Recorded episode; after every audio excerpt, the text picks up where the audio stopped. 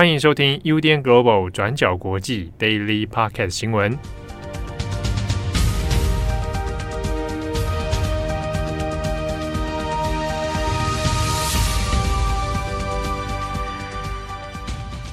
Hello，大家好，欢迎收听 UDN Global 转角国际 Daily Podcast 新闻。我是编辑慧仪，我是编辑木仪。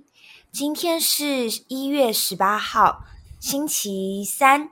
对，有点迟疑，在想说，哎，今天是不是应该已经星期四该放假了？我们昨天在 Daily 上面不是叫大家就是在两天要撑住吗？对。那我妈听完之后，她就说：“你怎么可以叫大家要撑住呢？还是是你们应该要撑住？”她说：“你应该要给听众们正能量啊。”其实我昨天录完之后，我就在想说，这应该是我们在对自己喊话吧。对自己喊话的成分多一点，但没有关系。我相信所有的上班族们都是期待着放假，谁不喜欢放假呢？对呀、啊。好，但是在这最后就是放假前的两天，我们还是会继续努力工作，继续包 daily 给大家。没错。那今天一样有三则的新闻要分享给大家。那第一个是德国的新闻。那德国的西部一座村庄叫做吕策拉特村，那日前就发生了抗议。那环保人士是聚集在这个村庄示威，反对能源公司扩大开采煤矿。结果在十七号的时候，遭到德国警方短暂拘留。那其中就包括知名的瑞典环保倡议人士同贝里。那不过在警察检查完身份之后，那已经释放所有被拘留的环保人士了。我们这边先解释一下事情的背景。受到乌俄战争影响，再加上呃俄罗斯中断供应天然气给德国，所以德国政府就认为有必要扩大煤矿来满足能源需求，所以也就批准能源公司扩建褐煤煤矿，那导致吕特拉特村就面临要被拆除的威胁。那对此，环保人士就反对，那主张德国不应该再开采煤矿，那尤其褐煤还是污染最严重的煤种，他们就认为德国政府应该做的是转向清洁能源。那除此之外，环保人士也认为德国政府应该要遵守承诺，因为政府曾经表示希望可以在二零三零年的时候就淘汰煤炭，但现在的举动却似乎跟当初的目标是互相冲突的。那所以，从上个星期以来，环保人士就开始聚集在这个村庄抗议。他们在村庄外面静坐抗争，那也设立路障，那也跟警方发生了激烈的冲突。那瑞典环保人士童贝里也就在过去的周末加入抗争。那这边根据环保人士的说法哦，过去的抗争大概是有三万五千多人参加。那不过警方这边则表示，抗议的环保人士只有将近一万五千人。那不过，警方从上个星期已经开始清场。那原本预计可能要花上好几个星期才可以驱逐所有的示威者，但是呢，到最近这几天，只剩下几位环保人士，那包括同贝里在内，在现场持续抗争，是一直到十七号的时候被警方短暂拘留之后释放。那这当中，除了有对环境议题的抗争，也因为示威者跟警方有发生激烈的冲突，所以示威者也指控警方有过度使用武力的嫌疑。那对此，相关单位也表示，他们会展开调查。那不过，警方的说法也是有很多辆的警车遭到示威者毁损，那包括呃示威者有投掷石块啊，或者是也有涂鸦等等，那许多车子的轮胎也都被刺破了，所以警方目前也已经针对一百五十起案件发起调查，指控示威者抗拒警方执法、毁损财物，还有扰乱治安等等的这些罪行。针对双方的互相指控，那一名德国环保人士也在 Twitter 上面，呃，有了总结，或者是提供了他的观察。他就说，在这个村庄发生的冲突核心，不是德国内政部跟环保人士的冲突，而是社会和化石破坏 （fossil destruction） 之间的冲突。他就说，这一场气候冲突并不能透过警察的行动，或者是定罪这些参与行动的公民、环保人士而获得解决。那只能透过快速、公平的履行气候承诺才能够解决。那我们下一则来看看苏格兰。英国政府公布即将挡下苏格兰的性别认同改革法案 （Gender Recognition Bill），那引起了英国社会不小的讨论哦。那这个性别认同改革法案是苏格兰议会在二零二二年十二月通过立法的，主要是要让苏格兰人在改变法定性别更快速。那内容除了是要取消有性别焦虑症的医学诊断证明的这个规定之外，也把最低的申请年龄从十八岁降到十六岁。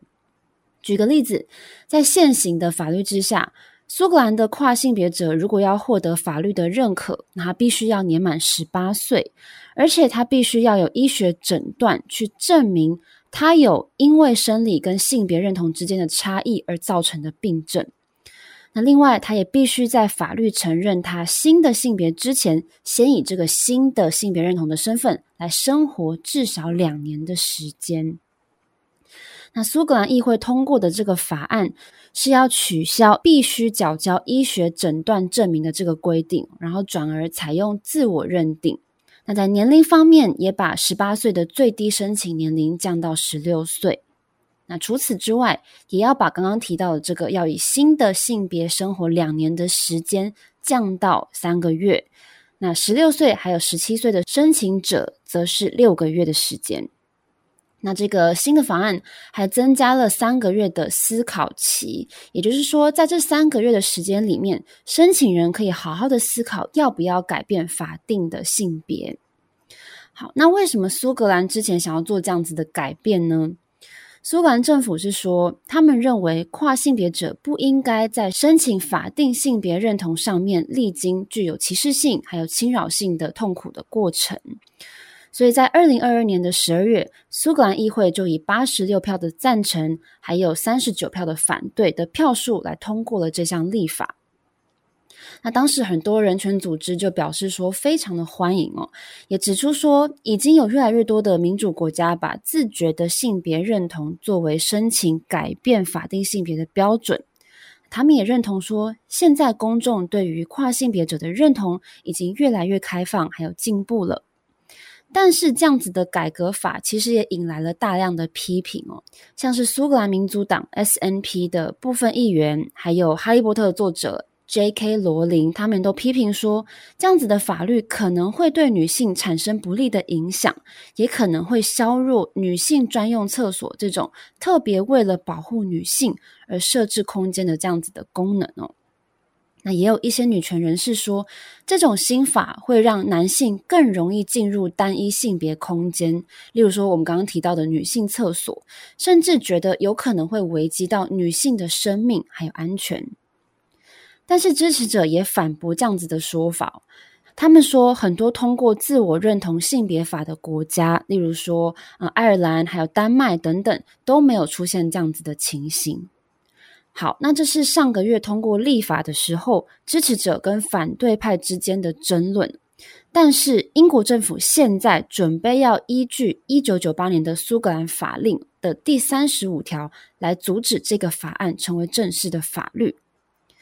那在这之前呢，苏格兰首席大臣施特金，他在一月十六号的时候就曾经警告过伦敦当局说：“你们不要试图想要阻止这个法案。”他说：“他的政府已经准备好要坚决的捍卫他们的性别立法。”那施特金也说：“如果阻挡的话，官司会一路打到英国的最高法院。”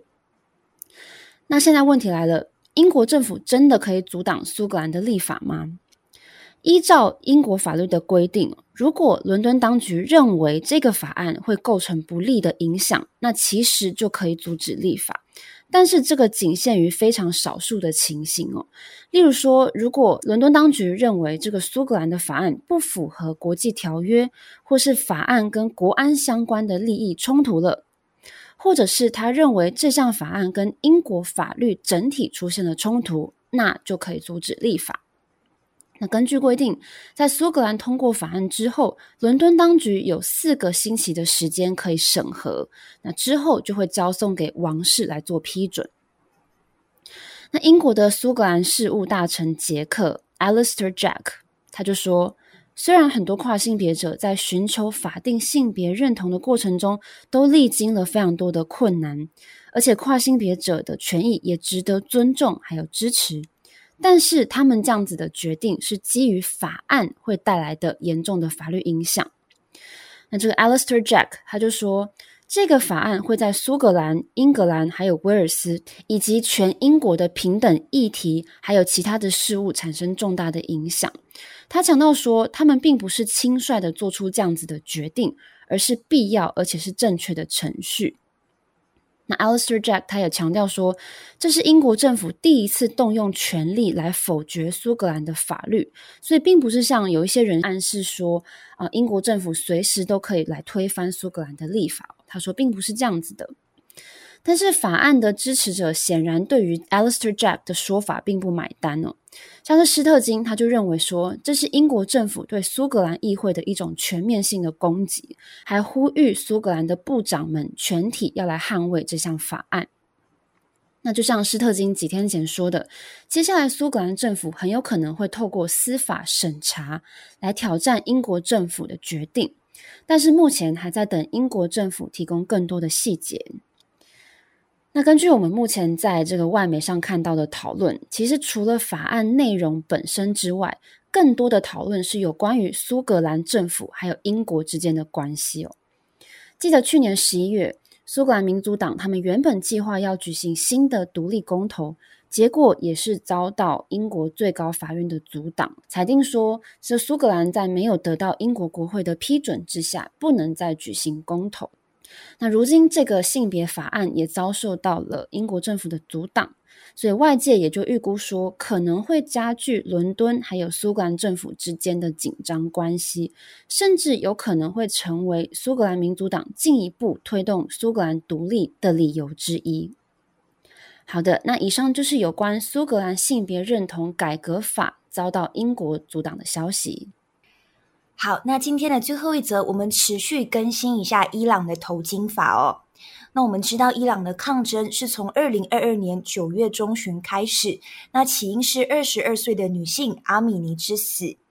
阿米尼是在九月十三号到首都探亲，那途中遭到道德警察以服装不符合规定为理由而被强制逮捕，那是在三天之后死亡，随后引爆伊朗全国示威。那民众要求解散道德警察，那女性也摘下头巾焚烧抗议，国内外的民众是纷纷声援。那随着警方的强力镇压，也是加剧了民众对体制的不信任还有怨恨。那最后的诉求已经是演变成对政府、对体制的抗议。那根据统计，政府在示威期间已经处决了至少四个人，那有好几百人因为和安全部队起冲突而死亡。那政府也已经逮捕了一千多个人。那示威演变到现在，规模也有渐渐缩小的趋势了。我们看看最新的状况，伊朗官方日前就表示，计划调整头巾法，那要求警察不可以逮捕违反服装规定的女性。但是呢，可以对这些女性进行处罚，而且范围甚至是扩大到其他人身上。意思也就是说，处罚包括，如果伊朗的女性今天不戴头巾，那她面临的处罚可能就包括要提供社区服务，或者是被禁止出国。那如果今天是在政府部门服务的女性，她可能也就会面临被解雇的问题。那作为其他的机构，包括计程车司机、餐厅或者是银行等等，那过去的惯例是，如果女性没有戴头巾的话，他们可能都会睁一只眼闭一只眼。但到现在呢，如果这一些机构允许不戴头巾的女生进入，那么他们可能就会被罚款。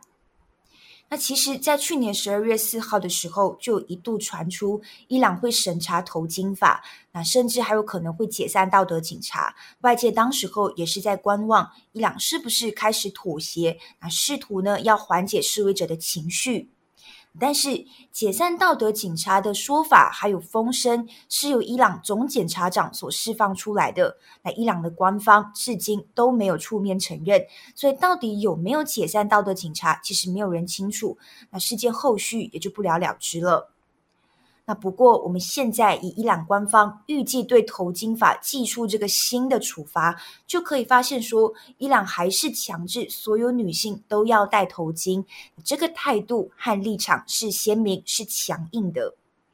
那而且呢，在今年一月的时候，一切好像又恢复到九月示威前的状况哦。也就是说，如果今天警察看到女性司机没有戴头巾，他们又会开始发讯息警告这些女性司机。那除此之外，根据报道，伊朗议会法律还有司法主席在去年的时候也有建议，或许可以使用人脸识别的方式来检查女性是不是有违反服装的规定哦。这个主席就说：“这样呢，或许就可以减少执法部队在街上的存在，那从而可以避免警察跟公民之间的冲突。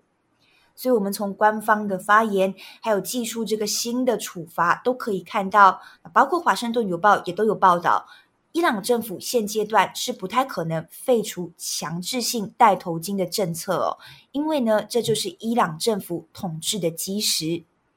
好，那以上呢就是今天的三则新闻更新。那节目的最后呢，也跟大家分享一件事情。我们昨天在 Daily 上面有稍微提到说，呃，新年好像可以有哪一些片单可以看嘛？那昨天就有说，就是七号之前。一直在推荐的《First Love》初恋，那分享完之后，其实也有听友私讯我们说，诶，有哪一些电影跟有哪一些最近新的影集可以看？那这边想说也一起分享给就是听友们好了。那昨天就有一位听友说，好像最近可以看宋慧乔主演的《黑暗荣耀》，那就在 Netflix 上面也都有。他说只有八集。那故事的内容呢，是讲述说，呃，女主角在高中的时候就有遭受到，呃，校园霸凌。然后过后就离开了学校，那他精心布局多年之后，随后一步步展开复仇的故事。那因为只有八集，然后是有点像是呃腹黑复仇剧，但是他觉得很好看，所以想说也可以分享给大家，推荐大家看一下。诶，其实我有在脸书还有 IG 上不断被喂到这个《黑暗荣耀》的广告，然后虽然我还没有去看，但是我看宋慧乔在几个片段的那个。眼神啊，我真的觉得看起来还蛮精彩，而且真的有有点被他吓到的感觉。好，那我们有另外一个听友呢，也是在我们的这个 First Story 上面有分享另外一个影集，英文叫做 Abbott Elementary，那台湾翻作是小学风云哦。那他说这个故事是在讲费城，美国费城的一座公立小学。那他们的老师是怎么持续不断的努力争取经费，改善教学还有学校的品质？然后我有看资料，上面是写说，这群老师虽然他们在很有限的师资还有资金之下，甚至要面对整个校区对于教育的这个漠视哦，但是还是有一群非常热血的老师，他们为了要帮助学生来开创未来，所以做了非常多的努力。那这个听友也说，影集里面用非常风趣的角色互动，铺陈出非常深层的社会问题。他听友说非常的推。看完这些热心的听友推荐之后，也开启了我们更多的好奇心。但就是非常谢谢听友们热心的在我们的这个留言区给我们一些建议。Modern Family 其实也蛮好看的，大家如果看完 Friends 之后不知所措，也不知道怎么办的话，可以看 Modern Family。我觉得 Modern Family 也好好笑。听说现在好像有分成两派，就是有 Modern Family 派，还有 Friends 派，对不对？哦，是哦，但我两派我都很爱，我觉得两派完全都可以，我觉得很好看。电影的话，我想一下，我最近刚看的，我觉得也可以推荐给大家的是许 C，叫做呃，他有话要说。那其实这个就是呃，Me Too 运动前的一个一个电影嘛，在讲两位纽约时报的记者怎么从。呃，一步一步调查，然后让受害者愿意站出来讲话，去揭发 Harvey Weinstein 的这个呃 Me Too 案件。那这个是 Me Too 运动前的一个呃新闻报道事件。那现在在电影院已经都已经下片了。但如果大家有机会，或者是有哪一些管道，呃，合法的管道可以看的话，我觉得也蛮推荐给大家看的。那同步可以搭配的事情是，《纽约时报》里面有其中一位记者，在《纽约时报》的 Podcast 上面的 Daily 上面就有访问了帮忙 Harvey Weinstein 辩护的一位女律师。然后这个女记者跟这位女律师呢，就在这个 podcast 上面有非常精彩的交锋。所以大家如果有看这部电影的话，可能也可以搭配 The Daily 的那一集 podcast。嗯，感觉我们以上推荐的都是一些比较算是感人，然后扣人心弦，而且非常励志的一些作品。好，那一样祝福大家有一个美好的一天。我是编辑会议，我是编辑木仪，我们下一次再见，拜拜，拜拜。感谢你的收听，想知道更多详细资讯，请上网搜寻转角国际。